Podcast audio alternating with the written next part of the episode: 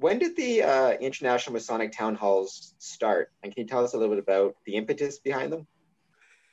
Yeah, I, I think you might actually like the impetus behind it. Um, so um, I'm South African, as you've uh, pretty much pointed out, uh, and it's Lodge Cape Town, um, and um, came here um, in uh, in December. My wife's a U.S. citizen. Uh, came here in December and uh, was heading back in I think March.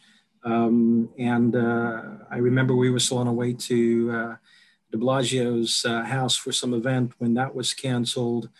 some function we were supposed to attend at the United Nations was also canceled before we knew it.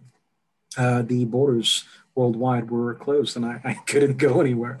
Um, so being here in, in the United States, um, obviously the challenge with regards to, to Lodge and, and as a Mason, you know, we are, uh, we, we appreciate um, the, the fraternity. Uh, we appreciate certainly the interaction that we have at Lodge.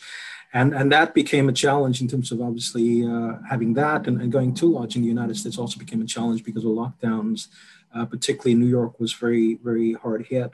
Um, and I got to a point where I thought of myself that I'm certainly missing Lodge, and I'm sure there must be a lot of other people, a lot of other brethren that are are missing it as well. And so I, I would, I, am stopping short of saying that it was out of sheer boredom, but it's it was more out of uh, out of missing that interaction that we have in Lodge.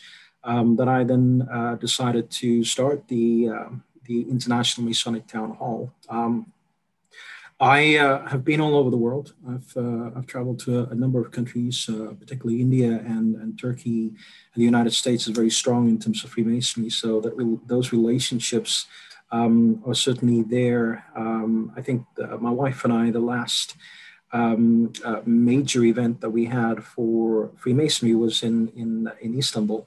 And certainly built a lot of uh, a lot of relationships there as well. And I had all this data and all these relationships and reached out and said, I actually want to start this International Masonic Town Hall. And here we are. Uh, November 21st will be the eighth edition. Uh, it's something we do once a month. I get the content predominantly from, um, from people like yourself that's interested in certain topics that we want to discuss. Because the funny thing is, I realized I've traveled a lot, but a lot of Masons never do. And so they don't really realize the true benefit of Freemasonry until you actually get out of your own country and interact with other masons and, and, and see how they actually do things differently the nuances etc and so i wanted to to bring that experience across to brethren all over the world. And uh, hopefully once covid is behind us whenever that may be uh, hopefully some brethren will be able to get on an airplane and uh, and fly to some of those destinations and and interact with some of the brethren that they've met on the uh, international masonic town hall